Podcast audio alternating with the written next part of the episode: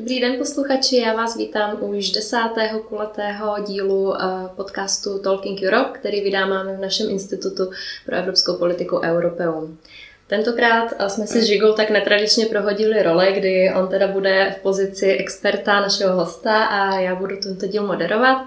A je to kvůli tomu, že tentokrát se budeme bavit o, tému, o tématu které ehm, je Žigovi nejvíc blízké a ví o tom u nás daleka nejvíc. A tím je krize ve východním středomoří a vlastně obecně turecká zahraniční politika. Právě uh, mohlo by se zdát v současné chvíli, že ty zamrzlé konflikty na hranicích Evropy a v jejím nejbližším sousedství nám začínají poněkud ožívat.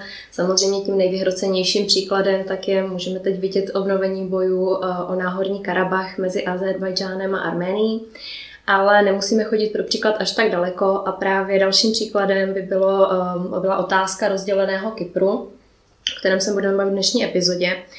A zrovna právě ta kyperská otázka a obecně vlastně uh, turecká politika, turecké aktivity uh, v nejbližším sousedství Kypru a Řecka byly předmětem jednání na zasedání Rady Evropské unie na začátku října.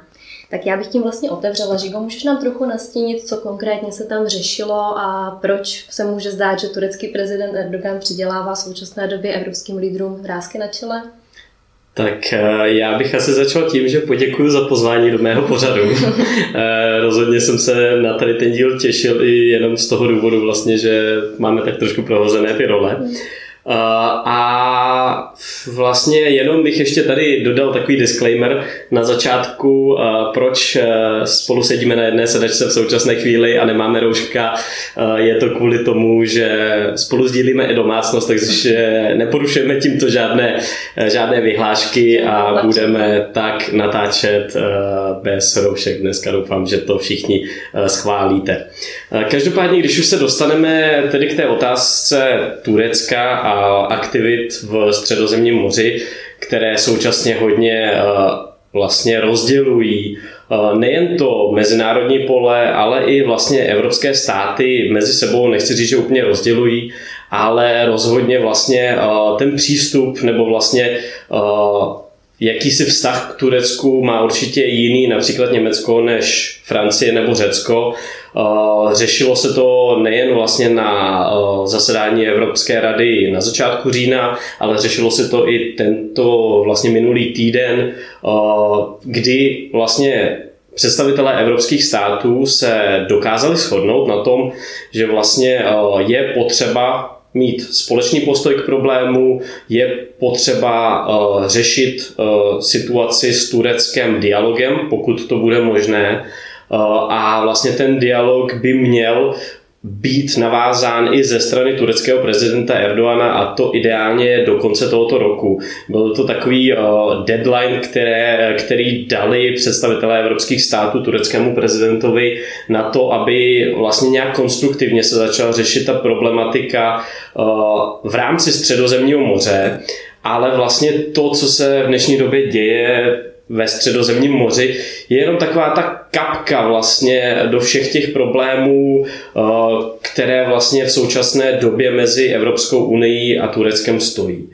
Já nevím, jestli už bych rovnou měl zaplout vlastně do toho nějakého širšího obsahu, eh, ale rozhodně to, co se teď děje, a pokud to tady mám popsat znovu, tak pro ty z vás, kteří třeba tu situaci tolik nesledují, eh, tak jde o to, že vlastně v posledních několika měsících eh, se turecká vláda rozhodla, že vyšle své průzkumné těžařské lodě eh, do oblastí, které spadají pod výhradně ekonomickou zónu Kypru eh, a bude tam dělat průzkum, na základě kterého by v budoucnu například mohlo těžit zemní plyn či ropu.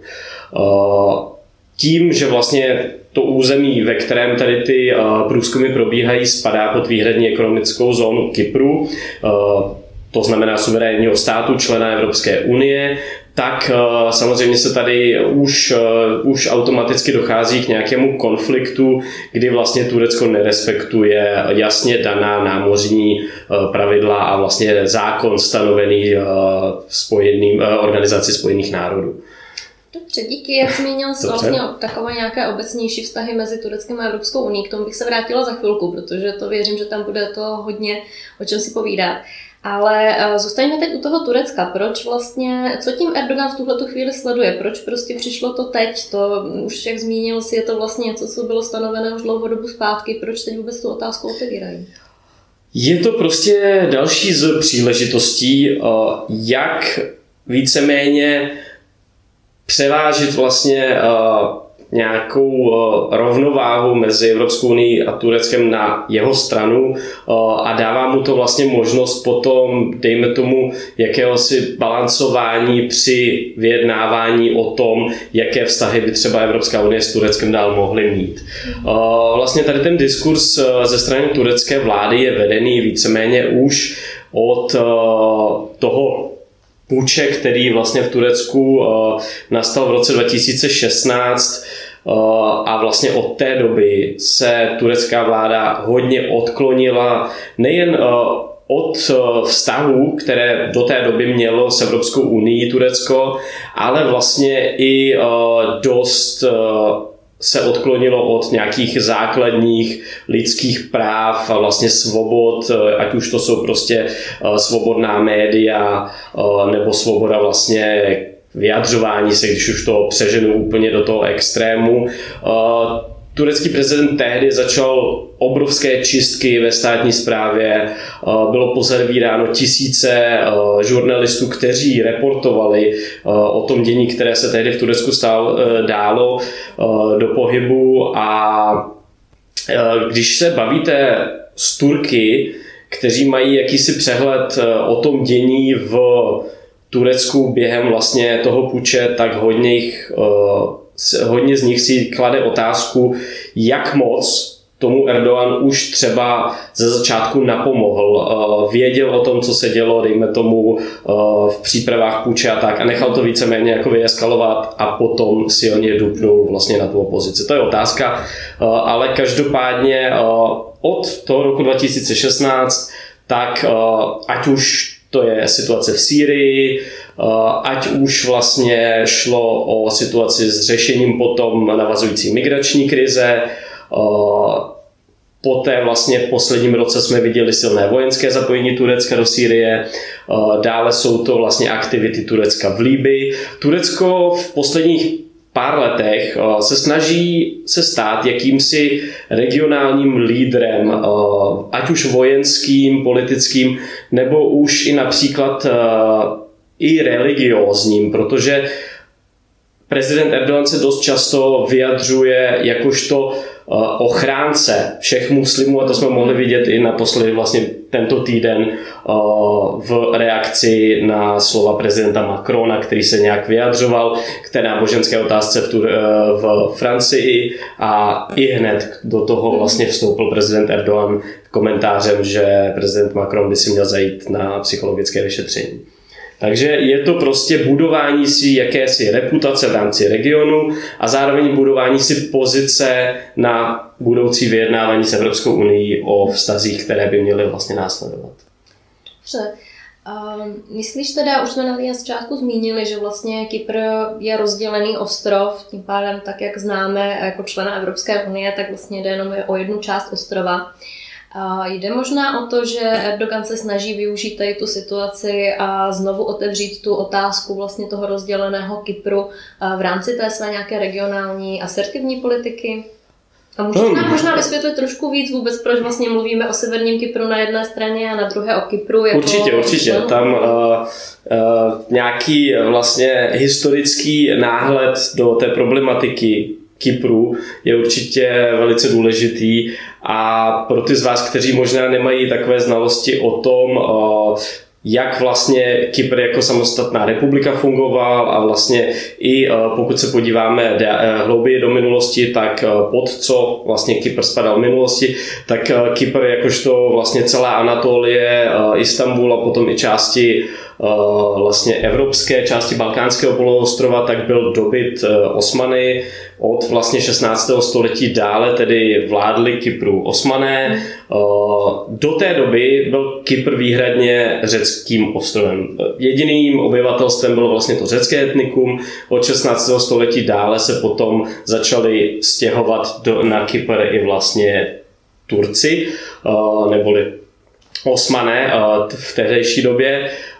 A vlastně poté na konci 19. století se na základě jakéhosi dialogu s Velkou Británií, Turecko nebo Osmanská říše ještě pořád tehdy, tehdy vlastně jak už známe to slovní spojení toho nemocného muže na Bosporu, tak vlastně Osmanská říše v 19. století ztrácela svoji sílu a vlastně byla ochotná předat kontrolu nad Kyprem Velké Británii. Velká Británie to pojala vlastně jako část uh, svých koloniálních uh, území. Uh, Načež vlastně na konci druhé světové války už eh, o to v území neměla takový zájem.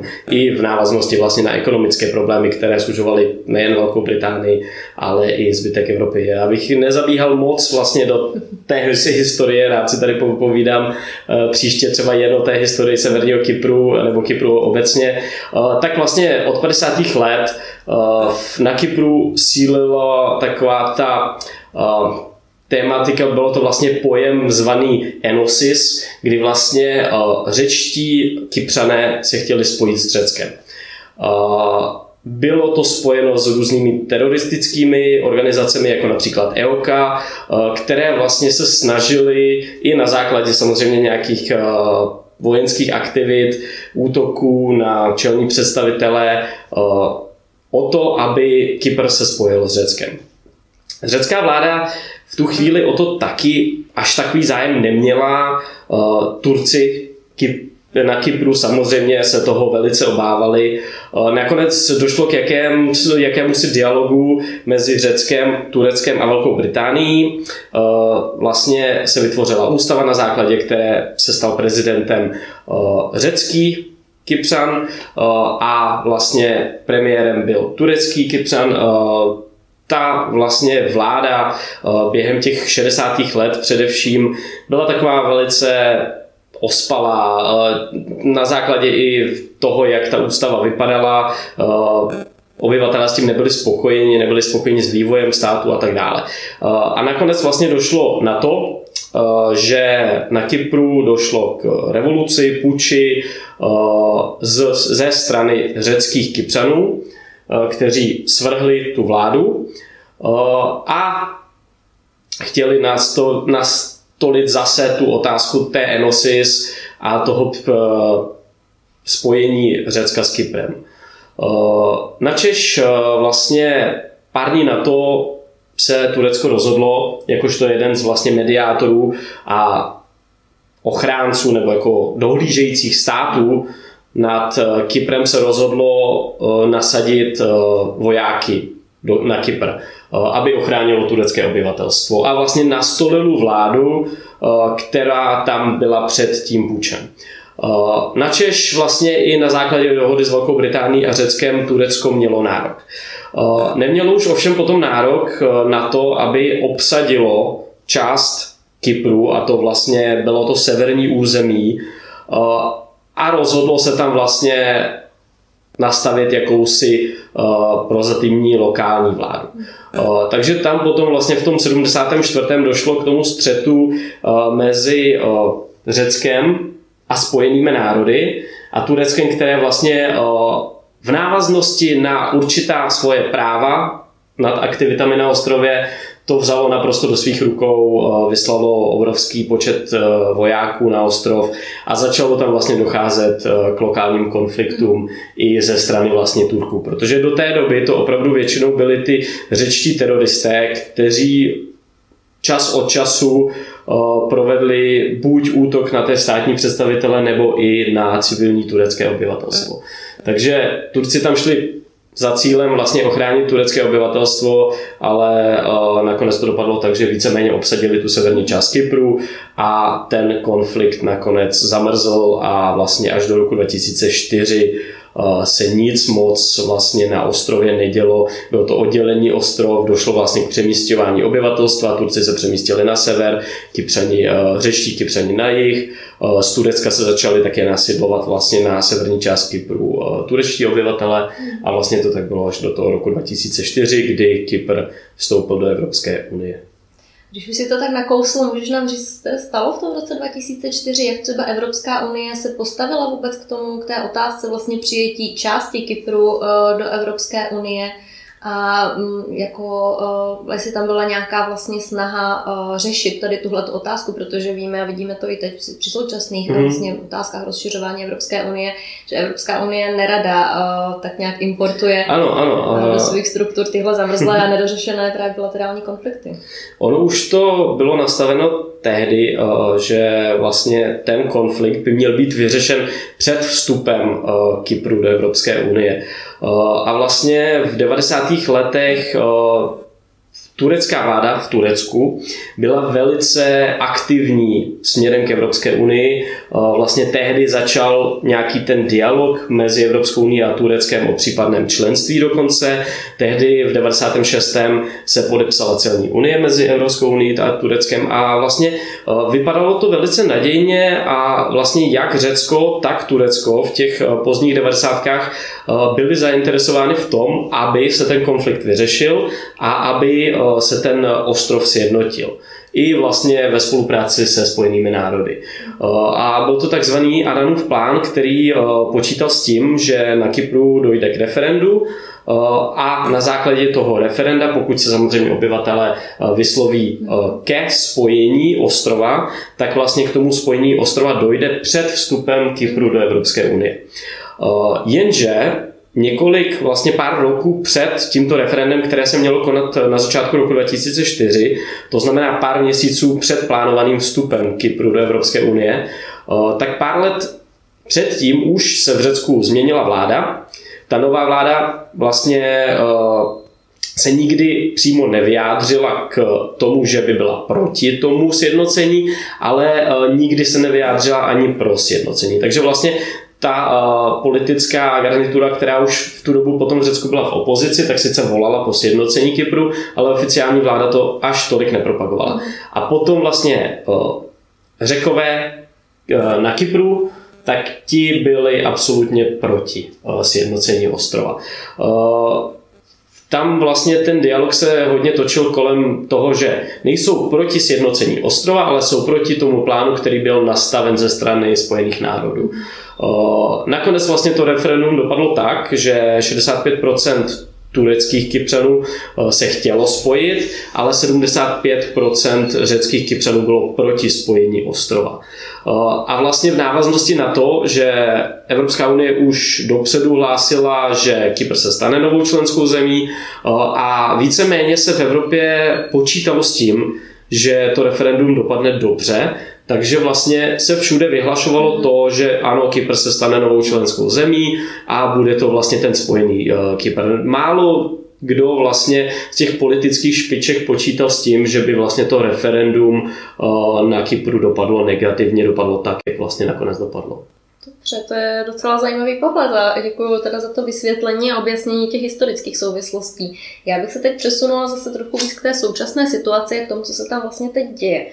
Ty, jak si tady nastínil ten historický kontext, a i předtím vlastně si zmínil, že podle nějakého současného platného námořního práva, tak uh, vlastně to, co Turecko v současné době dělá, tak je nelegální. Mm-hmm. A chtěla jsem se tě zeptat trošku na ten turecký pohled. Uh, mají oni pocit Turecko nebo Erdogan, že mm-hmm. vlastně mají nějakou legitimitu, že ty jejich nároky na to, co teď vlastně provádí, prostě jsou nějak oprávněné? Tak eh, v první řadě je potřeba zmínit, že vlastně tady tu úmluvu Spojených národů o námořním právu, kterou si zmiňovala, tak Turecko eh, nepodepsalo. Takže oni vlastně nejsou součástí té úmluvy, což ale samozřejmě neomlouvá to, eh, že vlastně vstupují do té výhradní ekonomické zóny jiných států. Tam je vlastně tady ten problém, to je už vlastně několik desetiletí táhnoucí se problém, kdy Turci uh, se cítí velice znevýhodnění v tom, jak to námořní právo je nastaveno. Protože to námořní právo počítá s tím, že vlastně od jakékoliv pevniny tohoto státu do vlastně 200 námořních mil eh, do moře by to měla být ta výhradní ekonomická zóna. Samozřejmě ve středozemním moři, které je velice úzké a je tam vlastně spoustu těch aktérů, tak tady to nikdy nemůže být dodrženo eh, a hlavním vlastně eh, faktorem, který tady Turci velice rádi, velice rádi komentují a když sledujeme třeba aktivity uh, právě uh, tureckého ministra zahraničí uh, Meluta Čaušola, tak on velice rád si sebou nosí takové ty grafy a malůvky, obrázky, kde vlastně ukazuje, jak je ta hranice špatně řešená, protože ono opravdu, Turecko má obrovsky dlouhé pobřeží, ale kvůli tomu, jak jsou vlastně, vlastně rozmístěny řecké ostrovy, tak eh, dejme tomu v prostoru eh, západním od vlastně turecké pevniny 98% námořního prostoru spadá pod výhradní ekonomickou zónu Řecka protože vlastně některé z těch řeckých ostrovů sahají až k úplné hranici, eh, vlastně jsou na dohled od turecké pevniny. Takže Řecko má obrovský eh, prostor, alespoň jakby v té řecké části eh, toho výhradného, té výhradní ekonomické zóny, kde může víceméně neomezeně rybařit, těžit suroviny a tak dále. Když to Turecku připadá takový proužek asi 3-4 kilometrový od pobřeží, eh, který je jeho výhradní zónou a potom tedy se dostáváme na tu část, která je více na jih nebo jeho východ, kde samozřejmě uh, už zase potom pod, pod Tureckem je Kypr a tam je vlastně ta jeho výhradní ekonomická zóna. Takže uh, tady ten dialog o tom, jak by vlastně tady ta námořní ty námořní oblasti měly být eh, rozděleny, je eh, samozřejmě validní. Eh, já si myslím, že tohle je prostě na nějakou větší spolupráci a na větší dialog mm. ze strany Spojených národů a na to, aby samozřejmě pokud možno byl vytvořen jakýsi souhlas mezi všemi státy, které jsou v té oblasti zainteresovány, což bude samozřejmě velkým problémem. Ale Turecko to využívá k tomu, že vlastně spochybňuje tu úmluvu a tím pádem vlastně nejdříve, to bylo vlastně pár měsíců zpátky, kdy nebo vlastně ten problém se nebo problém. Do jednání s Libí, neboli s vládou, která je uznávána spojenými národy eh, a Tureckem, eh, vlastně ty dvě strany, eh, tedy Líbie a Turecko, se domluvili o vytvoření jakéhosi koridoru výhradní ekonomické zóny, který ovšem nebere vlastně do toho prostoru ty mhm. řecké ostrovy třeba. Mm-hmm. Takže Turci si z Libici domluvili určitou výhradní ekonomickou zónu na moři, která ovšem nerespektuje tady tu umluvu mm. Spojených národů.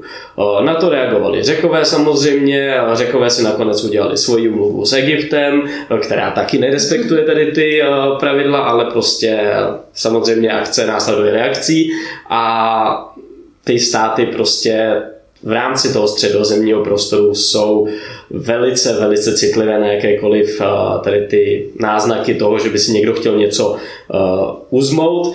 A Právě uh, nakonec, když se dostaneme teda k tomu aktuálnímu problému, tak Turci teda za prvé říkají, že to námořní zprávo je špatně nastavené a že mají mít větší prostor v rámci té své výhradní ekonomické zóny.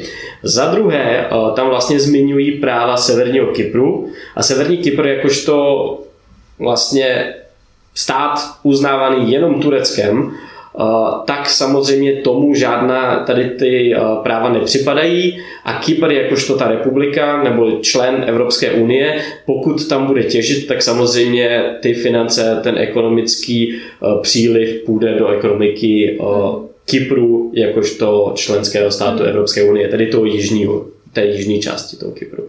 Takže vlastně argumentují dvoumi, dvoumi tady těmi zbraněmi. No a co evropští lídři? Ty jsi zmínil, že hodně těžko se hledala schoda. Podařilo se najít nějaký společný hlas a nějaké řešení? Jak se k tomu vlastně Evropská unie v tuto chvíli staví? Ono je prostě eh, v rámci celého toho nastavení vztahu eh, s Tureckem hlavním problémem eh, nebo hlavním bodem, který si musí Evropská unie nejdříve vyřešit, je vlastně přijetí toho nového migračního paktu, který byl teď zveřejněn Evropskou komisí. Protože migrace je takovým tím žolíkem Erdoana, kdy Evropská unie, pokud začne tlačit na Turecko s vlastními nároky, tak Erdogan už se několikrát vyjádřil, že je ochoten prostě otevřít bránu do Evropy a vpustit do Evropy několik milionů uprchlíků. Je otázka, jestli vlastně ty lidé by vůbec chtěli někam chodit. Ono eh, v Turecku žije v současné době kolem, myslím, že 4 milionů těch uprchlíků, převážně právě eh, ze Sýrie, kteří uprchli před válkou v Sýrii takže otázka, jak by Erdogan docílil to, aby vlastně všichni naběhli najednou do Evropy, ale je to samozřejmě prostě ten jeho žolík a dokud si Evropská unie nebo členské státy mezi sebou tu problematiku migračního paktu nevyřeší, tak podle mě nebudeme schopni přijmout nějaké jako silnější opatření vůči Turecku, ať už by to bylo vlastně to nějakého ekonomického rázu, nebo potom eh, v rámci, eh, v rámci vlastně nějakých eh, už jako bezpečnostních složek. A možná teď bych se zeptala poslední otázku. Co vlastně Evropská unie v tuto chvíli může dělat? Protože se tak zdá, že nás drží Erdogan v šachu právě v souvislosti s migrační krizí s tím, že zadržuje obrovské množství migrantů. Je něco, co můžeme nabídnout Turecku, co by zároveň nebyla úplně ztráta pro Evropskou unii a mohlo by to tak nějak uklidnit Erdogana a trošku ho usmířit? Tak co se týče nějakých těch nástrojů, jak vlastně pracovat s Tureckem vedeným Recepem Tayyipem Erdoganem, tak určitě První a hlavní stěžejní bod bude ekonomická spolupráce. Eh, Turecko za posledních pár let prožívá obrovský ekonomický pokles. Eh, ekonomika byla vždycky ten bod, který už za posledních, dejme tomu, 10 let držel Erdoana při moci a držel tu jeho popularitu. Protože eh, ať už se Erdogan občas uchýlil k nějakým dejme tomu akcím, které by mohly rozporovat s demokratickými hodnotami, a to mluvím teď i vlastně eh, o jeho vládě třeba z roku 2010 až 2015, tedy před, tou, před začátkem té migrační krize, eh, tak vždycky potom vlastně ten bod, který vlastně turečtí občané vypichovali, bylo, že jasně, není to ideální, ale máme obrovský ekonomický růst a vlastně Erdogan se postaral o to, abychom se měli líp. To samozřejmě teďko už tolik neplatí, proto vlastně i Erdogan uh, začal s tady těmi zahraničně politickými konflikty, které víceméně mají vždycky ten charakter, že sjednotí národ. Ať už to byly prostě aktivity v Sýrii, ať už je to spor s Řeckem, protože upřímně 9 z 10 Turků vám řekne, že Řekové jsou hrozní, a 9 z 10 řeků vám řekne, že Turci jsou hrozní.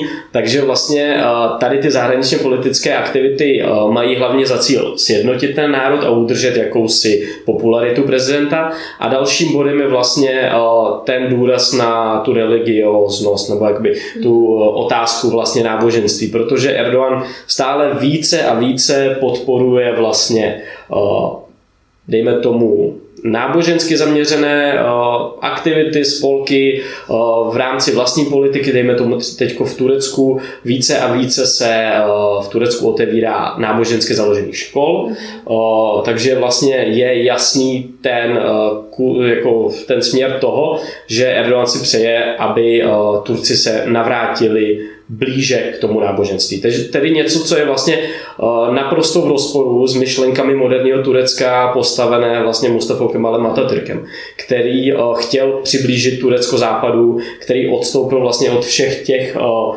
náboženských svazků vlastně osmanské, bývalé osmanské říše s vlastně s zástupci vlastně islámské církve. A jde o to, že to jsou ty jeho takové dva stěžení body, které teď razí. Ze strany Evropské unie, pokud se na to podíváme, tak ekonomika Turecku obrovsky poklesla. Za poslední 3-4 roky vlastně turecká lira klesla eh, na hodnotě oproti euru asi o čtyřnásobek. Eh, takže tam by určitě šlo o to, pokud chceme mít vlastně nějakou konstruktivní spolupráci s Tureckem, a já si myslím, že ta spolupráce je důležitá pro Evropu, ne stěžejní, protože Turecko uh, tu pořád bude vedle nás a Turecko je obrovská země uh, s obrovskou ekonomikou a je potřeba říct, že stále je to jedna z zemí s největším uh, vlastně armá- s největší armádní složkou v NATO a určitě je potřeba mít v rámci možností dobré vztahy s Tureckem. Eh, neříkám teď, že bychom měli běžet za Turky a prosit je o nějaký vlastně eh, smír, ale jde o to, že Evropská unie má určitě ekonomické nástroje. Eh, v první řadě by to měla být vlastně nějaká aktualizace té celní unie, kterou máme z Turecka, protože ta byla podepsána v roce 96 a samozřejmě už ne, není tak aktuální, po těch 25 letech.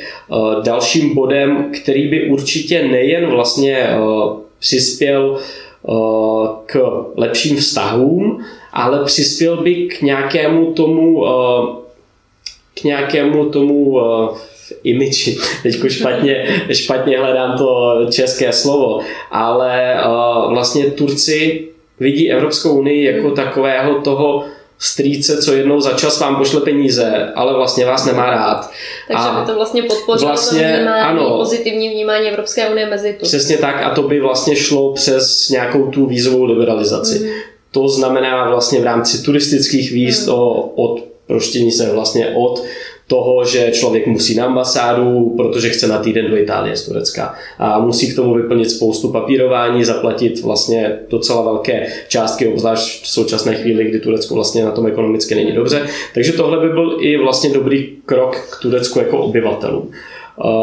A poté je to prostě znov, zas a znova vlastně řešení té migrační krize, protože uh, Evropská unie se v roce 2016 tedy zavázala vlastně k nějakému finančnímu uh, závazku vůči Turecku. Mhm. Myslím, že to byly ty 3 miliardy eur do roku 2018 a myslím, že 2018 se to mhm. vlastně reevidovalo a prodloužilo na další 3 miliardy eur, takže uh, nastavit si nějaký konkrétnější plán, v rámci migrační politiky, ale na to je nejdříve potřeba schoda členských zemí Evropské unie. Eh, každopádně v současné době by to určitě mělo být to, že se začne dialog s Tureckem a asi prvním bodem by mělo být řešení té celní unie. Hmm.